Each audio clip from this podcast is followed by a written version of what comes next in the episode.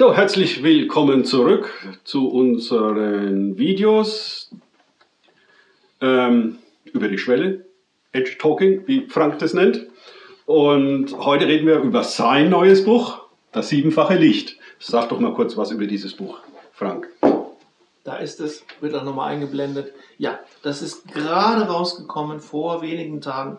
Das siebenfache Licht. Es gibt eine Bibelstelle, die redet über das siebenfache Licht.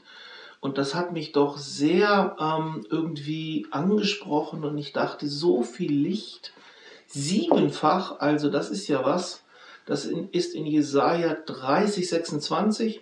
Dann wird das Licht des Mondes sein wie das Licht der Sonne. Mhm. Und das Licht der Sonne wird siebenfach sein wie das Licht von sieben Tagen. An dem Tag, da der Herr den Bruch seines Volkes verbinden und die Wunde seines Schlages heilen wird.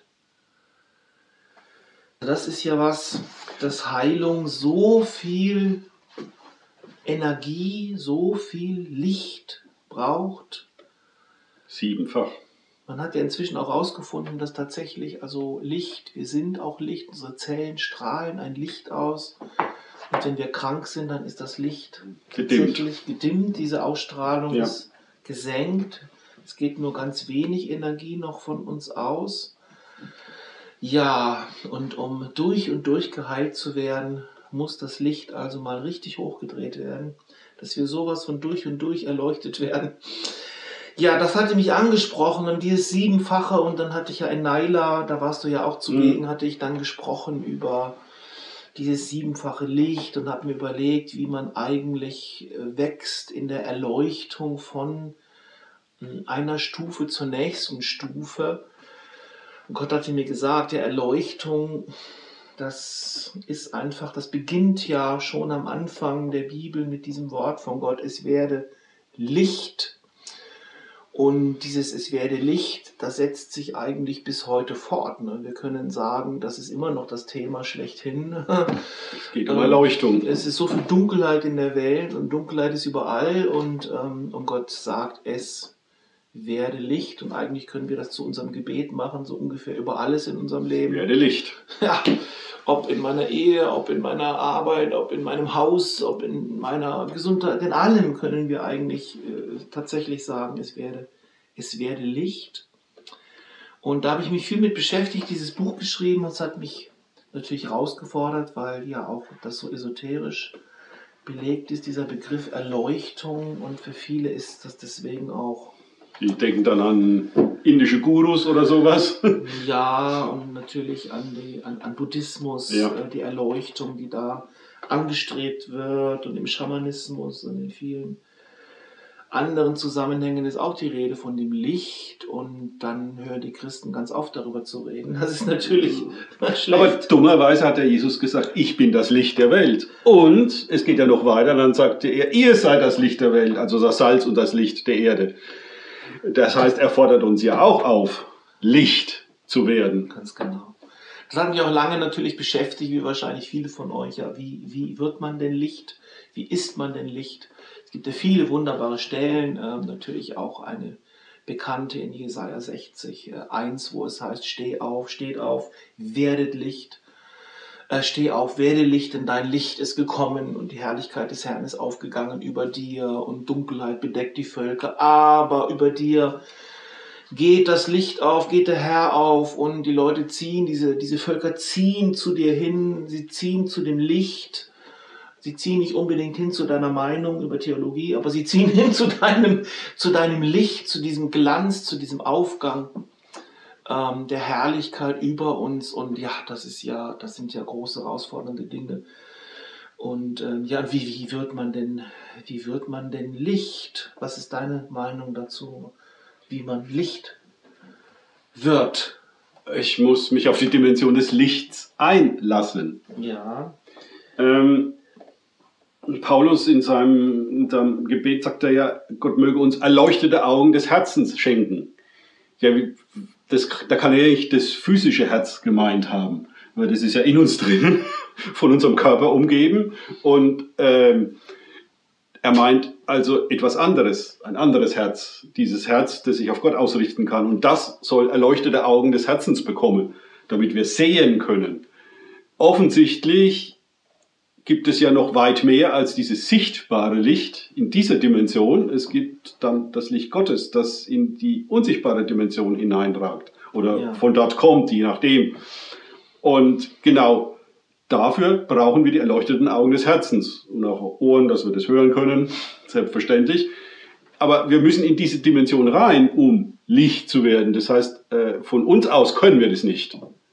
Ich meine, ich muss mich in diese, auf diese Dimension einlassen, mit Gott darüber reden, in ja. diese Dimension hineingehen. Ja. Dann werde ich Licht. Jesus hat ja auch gesagt, ich werde euch mit Heiligem Geist und Feuer taufen. Mhm. Da haben wir das auch. Wir werden in das Feuer, in den Geist und in das Feuer hinein getauft, getaucht. Wir in das Feuer, das Feuer in uns. An Pfingsten fiel ja auch das Feuer in Flammen ähm, auf, die, auf die Beter in diesem Obersaal. Ja. Das waren auch nicht nur die Apostel, das waren 120, um das nochmal dabei zu sagen, dass es nicht nur ganz, äh, ganz auserwählte Apostel trifft, sondern, ähm, sondern es ist wiederum für alle gedacht, dass dieses Feuer, dieses Feuer auf uns fällt, eigentlich in uns hineinfällt. Und ich habe gedacht, eigentlich ist der Mensch gemacht als eine Lampe Gottes und äh, das Öl wird reingegossen, das Öl des Geistes wird in uns hineingegossen, in unser Herz. Ja. Und dann wird dieses, dieses Öl kann brennen, seit brennend im Geist. Dieses Öl brennt und dann verbrennen wir nicht, sondern das Öl brennt in uns, in unserem Herzen und wir sind dann da durch eine, eine Lampe, die, eine Lampe des Herrn die also leuchtet. Und ähm, Jesus sagt ja dann auch, wo er sagt, ihr seid das Licht der Welt.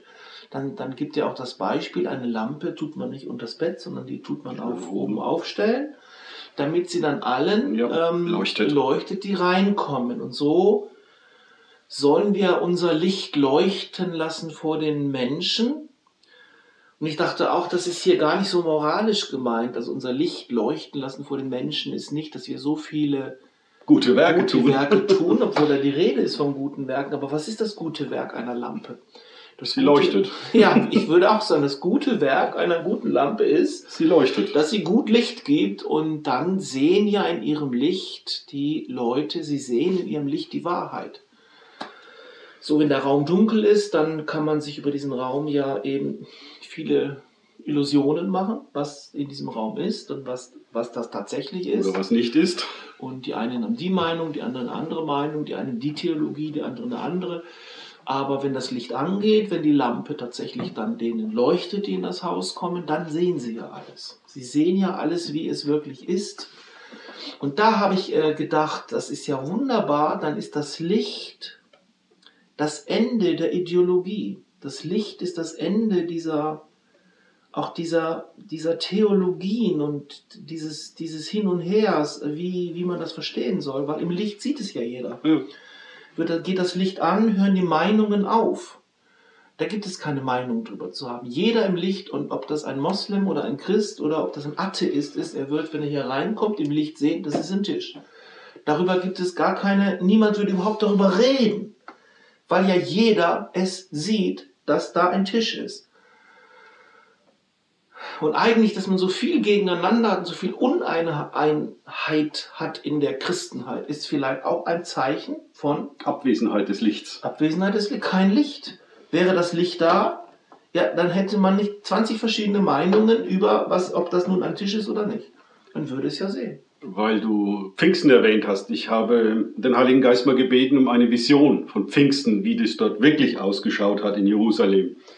Ähm, wir haben ja immer so äh, kindliche Vorstellungen und ja, so die kleinen Flammen. Die kleinen Flämmchen und so.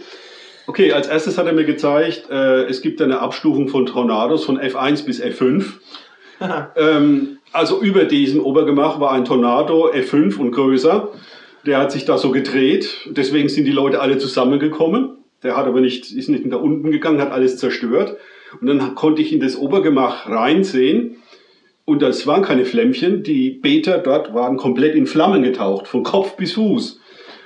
Und da habe ich den Heiligen Geist mhm. gefragt, ja, das ist diese Flamme, die Jesus im Dornbusch, äh, die Mose im Dornbusch gesehen hat, die den, die gebrannt hat, aber sie nicht verbrannt hat. Das heißt, die hatten eine, ja, regelrechte Feuertaufe bekommen dadurch. Ganz genau.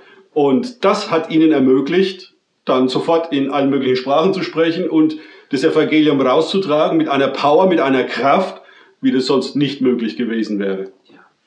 Sie wurde, waren komplett im Licht gestanden. Genau. Und durch sie kam dieses Licht und die Leute haben in diesem Licht äh, auf einmal äh, sehen können. Ja.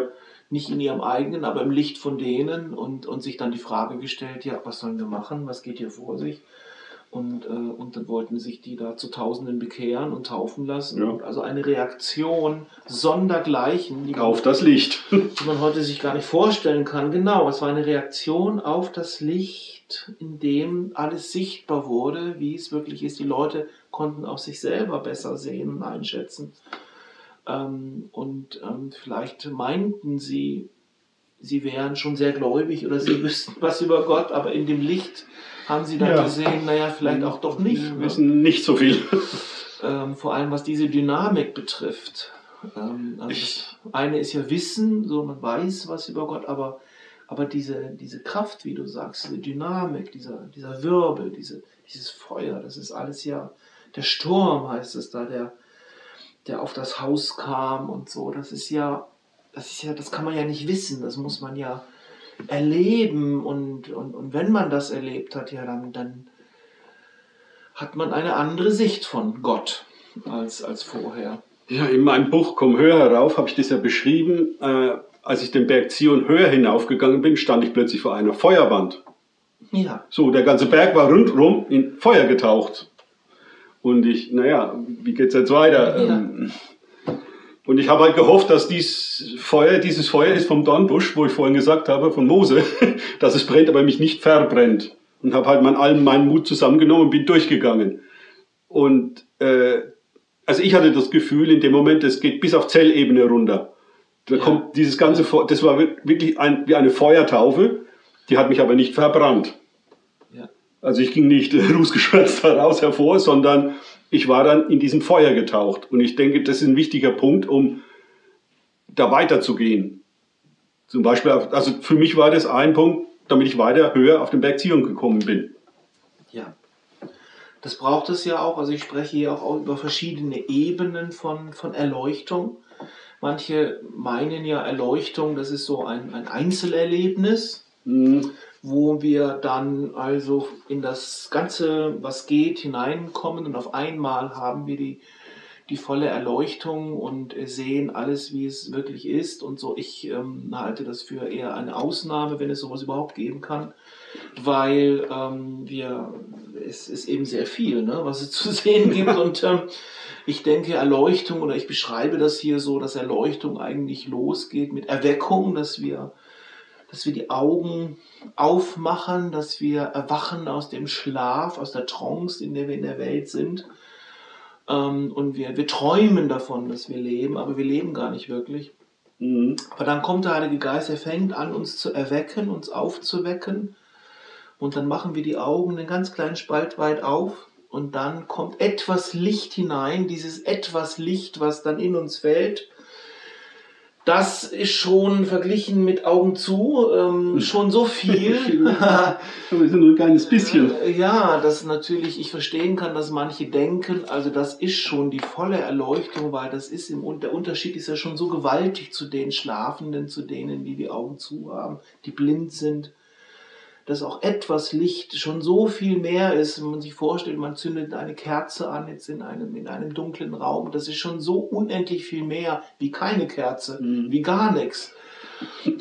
Aber natürlich äh, äh ja. gibt es dann auch noch eine Sonne. Ne? Also ja. Verglichen mit der Kerze ist das dann äh, ja. Und dann noch eine siebenfache Sonne. Das ist ja sowas von wahnsinnig hell und und äh, ja, und so habe ich gedacht, ja, das ist natürlich der Anfang. Der Anfang ist, dass wir überhaupt die Augen anfangen aufzumachen.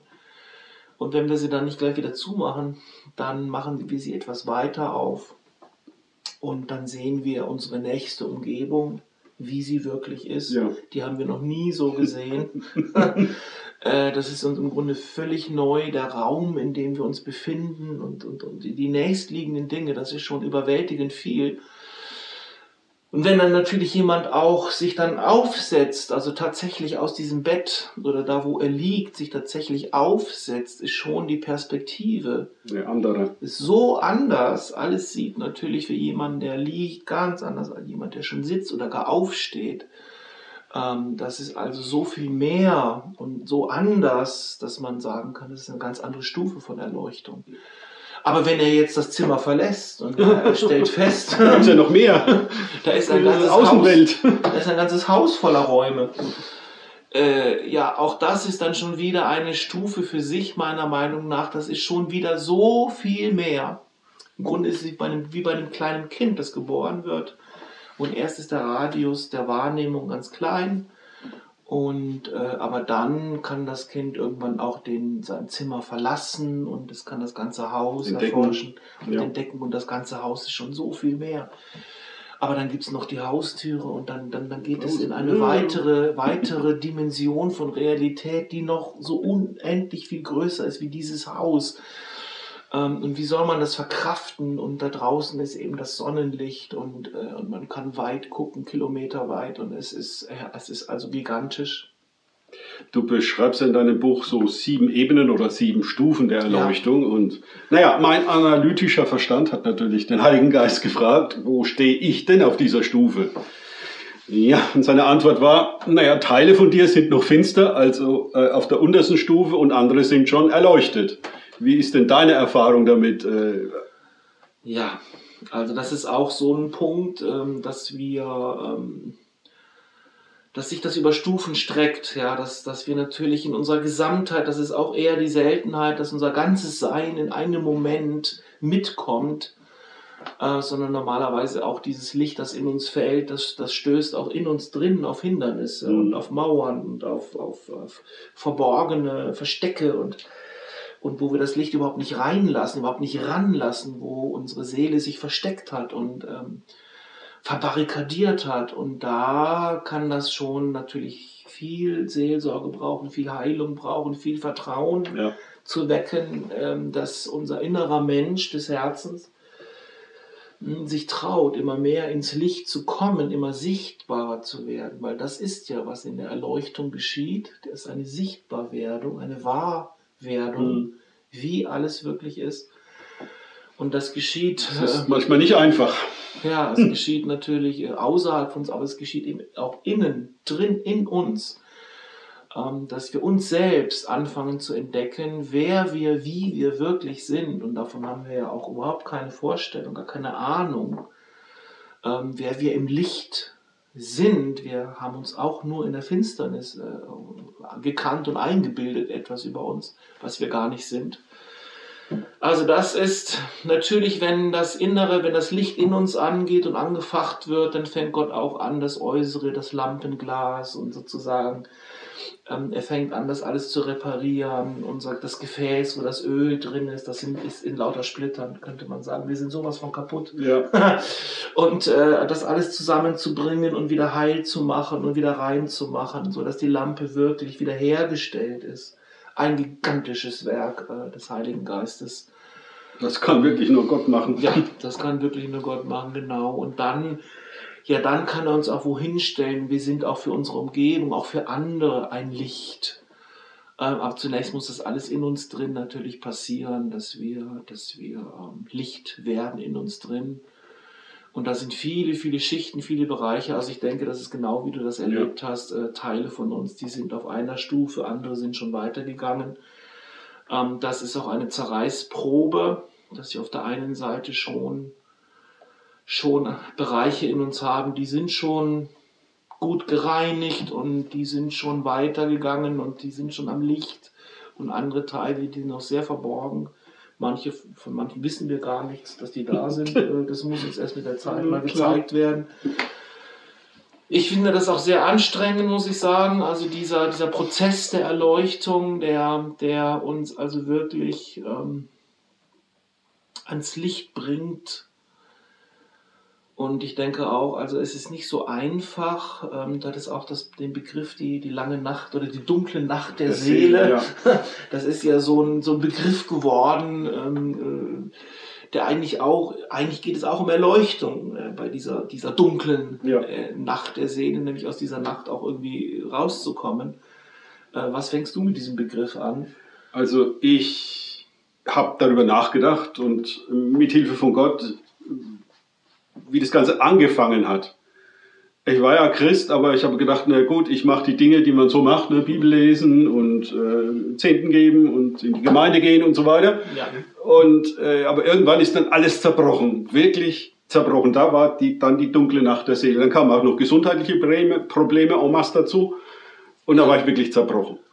Da ging nichts mehr. Also da war der Boden unter den Füßen komplett weg. Und auf dem hat dann aber Gott aufgebaut und mich Stück für Stück durch Offenbarungen, durch viel Liebe und Vertrauen dann aufgebaut und dann wurde es immer mehr Licht. Aber es war auf jeden Fall diese dunkle Nacht da, da musste ich durch. Hm. Viele geben an der Stelle leider auf. Ja. Ja. Ja, ähm, ja. Dank Gott habe ich nicht aufgegeben, sondern mich darauf eingelassen, tiefer auf ihn eingelassen. Und dann bin ich da rausgekommen. Ja. Ist ja auch in diesem sehr bekannten Psalm 23, dass wir durch das dunkle Tal Tal gehen. Ähm, ja. Aber wir sollen durchgehen, aber nicht stehen bleiben. genau, wir gehen durch. Und Gott bringt uns da durch, sein Stecken und Stab trösten uns, äh, dass wir da durchgehen. Ja, es ist halt ernüchternd festzustellen, wie finster wir sind und wie viel Finsternis ja. eigentlich äh, in uns ist und auch in der Welt ist. Es ist so, das haben wir das kann man sich gar nicht ausdenken. Ähm, da ist wirklich eine noch finstere Finsternis äh, als die nächste und und ähm, Gott hatte mir gesagt, es ist wie, wie als wäre man in, in, in, eine, in ein Haus gegangen und man hätte wirklich dicke Vorhänge vor die, vor die Fenster getan und noch ein Vorhang, noch ein Vorhang. Andere Fenster hat man einfach zugemauert. Also man hat äh, echt ähm, die Finsternis, man hat ihr gedient, man hat dran gearbeitet, ja. auch finster, noch ein Vorhang. finster zu sein, finster zu werden.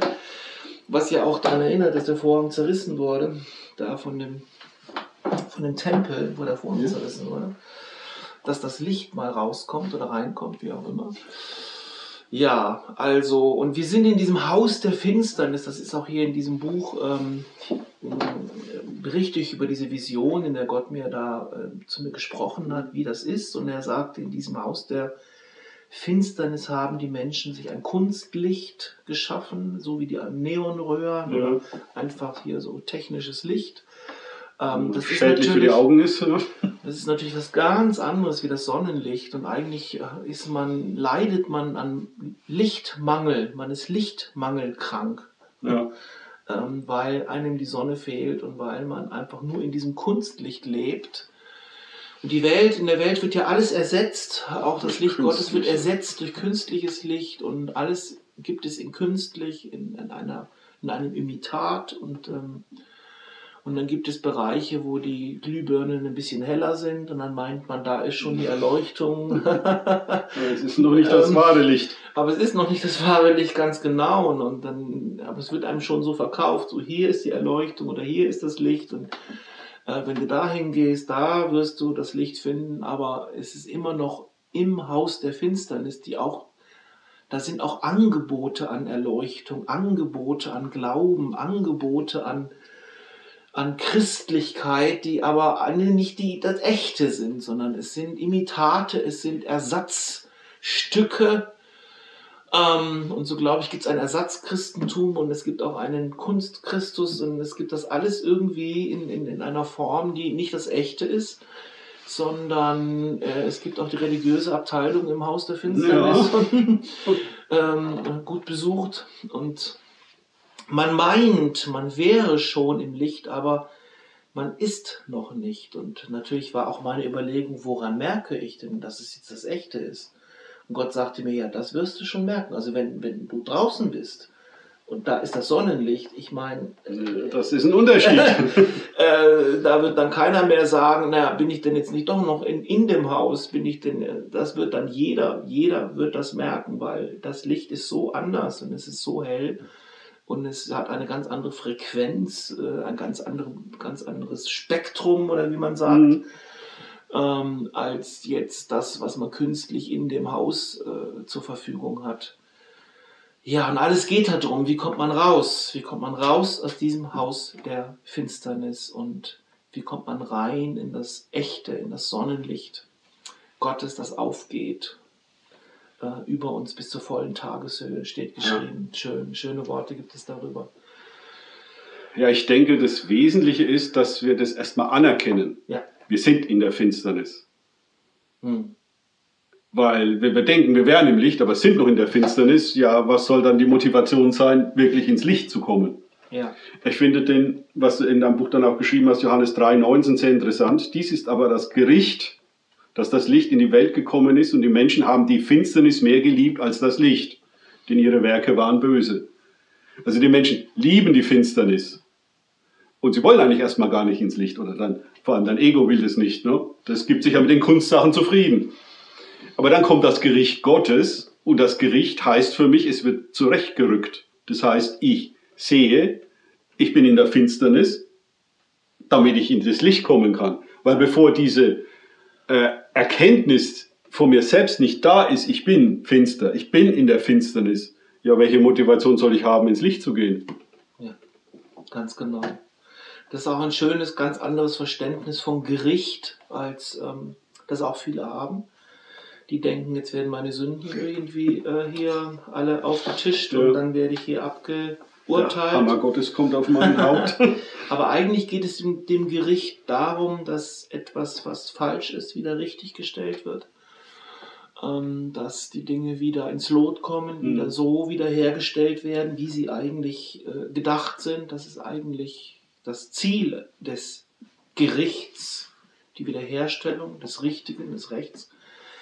Und wir gehören eigentlich in das Licht. Wir sind Menschen des Lichts. Äh, wir sind von Gott geschaffen und wir sind, wir sollten durch und durch leuchten und, ähm, und diese Energie in uns haben, die wie Feuer ist. Und äh, ja, da gibt es also so viel zu entdecken und so viele Dimensionen, die das hat. Das Licht bringt auch Wärme mit sich. Das Feuer ist ja ein, ein Bild auch für die Hitze, die dann, die dann kommt und für, für Dynamik. Das Feuer bringt das Wasser zum Kochen und es treibt Maschinen an. Und, ja. ist, ähm, und viele Menschen, auch viele Christen sind nur müde. Äh, es ist überhaupt keine Dynamik da. Es ist keine Kraft da. Man schleppt sich da von einer Veranstaltung zur anderen und hofft irgendwie durchzukommen. das ist natürlich irgendwie, also da fehlt, da fehlt das Feuer, da fehlt das Licht. Aber wie du sagst, im Licht, das ist halt die Herausforderung. Im Licht werden die Dinge sichtbar, wie sie sind. Und da kann man sich nichts mehr vormachen Nein, und äh, da kann man nicht, nicht, mehr, nicht mehr so tun, als ob äh, man wer wäre und wie weit wäre und sonst was. Das bringt das Licht halt mit sich und das Feuer verbrennt alles Unechte, alles Aufgesetzte, alles den Schein, der wird verbrannt, damit das Sein übrig bleibt. Und davor schrecken viele zurück. Sie wollen schon, ja, die positiven Seiten des Lichts, äh, sie wollen, sie, sie es verbinden damit, wir werden dann glückliche Menschen, erfolgreich, wir sind dann erleuchtet, wir sind dann ganz oben, wir sind dann aufgestiegen, wir sind dann hier irgendwie äh, spirituell sind wir, sind wir echt gut drauf und äh, wir haben dann auch Gottes Macht irgendwie, äh, wir können dann tolle Sachen machen. Aber darum geht es ja in der Erleuchtung äh, nicht, auch wenn solche Begleiterscheinungen ähm, dann auftauchen. Aber die meiste Zeit, habe ich festgestellt, ist es so wie diese lange Nacht, die dunkle Nacht der Seele, also das Licht gräbt alles auf, alle Leichen im Keller werden also ausgegraben, alles kommt ans Licht, überall werden die Fenster aufgemacht. Es fliehen die Rappen. Äh, wir, wir, wir werden, die wir sind und ja, und äh, wir müssen ablegen, die wir nicht sind. Also wir stellen dann im Licht fest, ja, unser ganzes Leben, es ist noch gar nicht unser Leben. Es ist ganz vieles, es ist ein Scheinleben, es ist eine eine Ego-Geschichte, ja. ein, ein Imitat, eine Inszenierung, ein falscher Film. Äh, wir haben an vielen Stellen mit dem echten, eigentlichen Leben noch gar nicht angefangen. Es stellt sich ja dann auch die Frage nach unserer wirklichen, wahren Identität. Genau. Weil wenn das Licht nicht da ist, dann haben wir uns irgendeine Identität zusammengebastelt aus unseren Erfahrungen, äh, was wir tun, was wir sind, die Schule gesagt was die Schule gesagt hat, was unsere Eltern gesagt Ja. hat, unser Chef gesagt hat, was auch immer, oder die Kunden. Aber wenn das Licht kommt, dann merken wir ja, das sind wir gar nicht. Und das auszuhalten, ist gar nicht so einfach. Ja. Weil da bricht erstmal alles zusammen. Also unsere Identität ist dann erstmal nada, null, nix, weg. Ja. Und dann kann Gott anfangen, uns unsere wirkliche Identität zu zeigen, die wir in Christus sind. Ja, das ist eben auch das Bild der Geburt, äh, das äh, immer wieder dann gebraucht wird, dass wir, das Kind ist im Mutterleib, es ist eigentlich Ja. in der Dunkelheit. Ähm, Und es ist in diesem sehr beschränkten kleinen Bereich und man kann sich vorstellen, der Fötus kann sich alles Mögliche über die Welt da draußen vorstellen.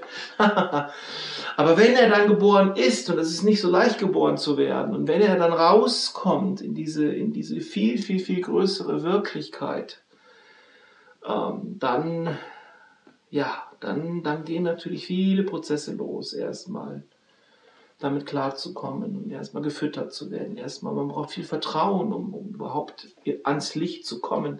Ich glaube, viele Christen sind mit ihrer Wiedergeburt noch gar nicht so weit. Die, die stecken im Geburtskanal fest Ja. oder so. Sie sind schon da, aber noch nicht so wirklich. Ähm, sie, sie scheuen die Geburt, sie scheuen das ans Licht kommen, weil das ist so eine riesige Herausforderung. Ähm, ans Licht, wir können auch sagen, in die Wahrheit zu kommen, wie alles in Wahrheit ist. Wir haben alles anders kennengelernt, wie es nicht in Wahrheit ist, sondern in der Täuschung, in der Illusion, in diesem Haus der Finsternis. Mhm. Jetzt kommen wir, jetzt werden wir geboren ins Licht, in die, in die, in die, in die Realität, wo wir das alles sehen, wie es wirklich ist. Auch Gott sehen, wie er wirklich ist. Auch uns sehen, wie wir wirklich sind. Es ist eine gigantische Wahrwerdung, die da im Gange ist. Und äh, also das, äh, ich kann mir auch nicht vorstellen, dass jemand das auf einen Schlag so verkraftet. Ähm, das, äh, das braucht schon verschiedene Stufen, habe ich, hab ich Ja. gesehen. Ähm, sozusagen, man, man sieht etwas mehr. Dieses Mehr, das man sieht, muss man erstmal verkraften, integrieren. Das Mhm. muss das neue Normal werden, in dem man, mit dem man lebt. Dann kommt man auf eine nächste Stufe, wo man wieder mehr sieht. Und wir haben ja auch das Bild von der Augensalbe, Ja. das, das, das Jesus äh, sagt im Sendschreiben an Laodicea, ähm, ich würde dir gerne Augensalbe geben, damit du siehst. Und da war ja auch meine Erfahrung, dass mir 10 ähm, genau die Augensalbe gegeben wurde, auch von Engeln. Ja. Ähm, aber es, waren, es war die zehnprozentige und mir wurde gesagt, also mit dieser zehnprozentigen wirst du zehnmal mehr sehen als jetzt. Und ich dachte dann natürlich, ja, mit hundertprozentiger würde ich hundertmal mehr sehen. Ähm, Kann ich ja, das überhaupt verkraften? das kann man ja gar nicht Nee. verkraften. Deswegen war mir klar, also mit diesen zehnmal mehr äh, werde ich erstmal äh, zu tun haben, ähm, weil das ist eben wirklich, wirklich, wirklich viel. Ne? Und, äh, und damit erstmal, das erstmal zu bewältigen, ist schon was. Und dann kommt die Salbe wieder. Ja. Dann macht es auch Sinn.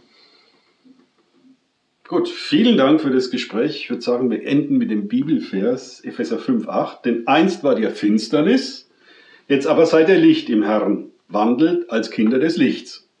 Amen. Amen.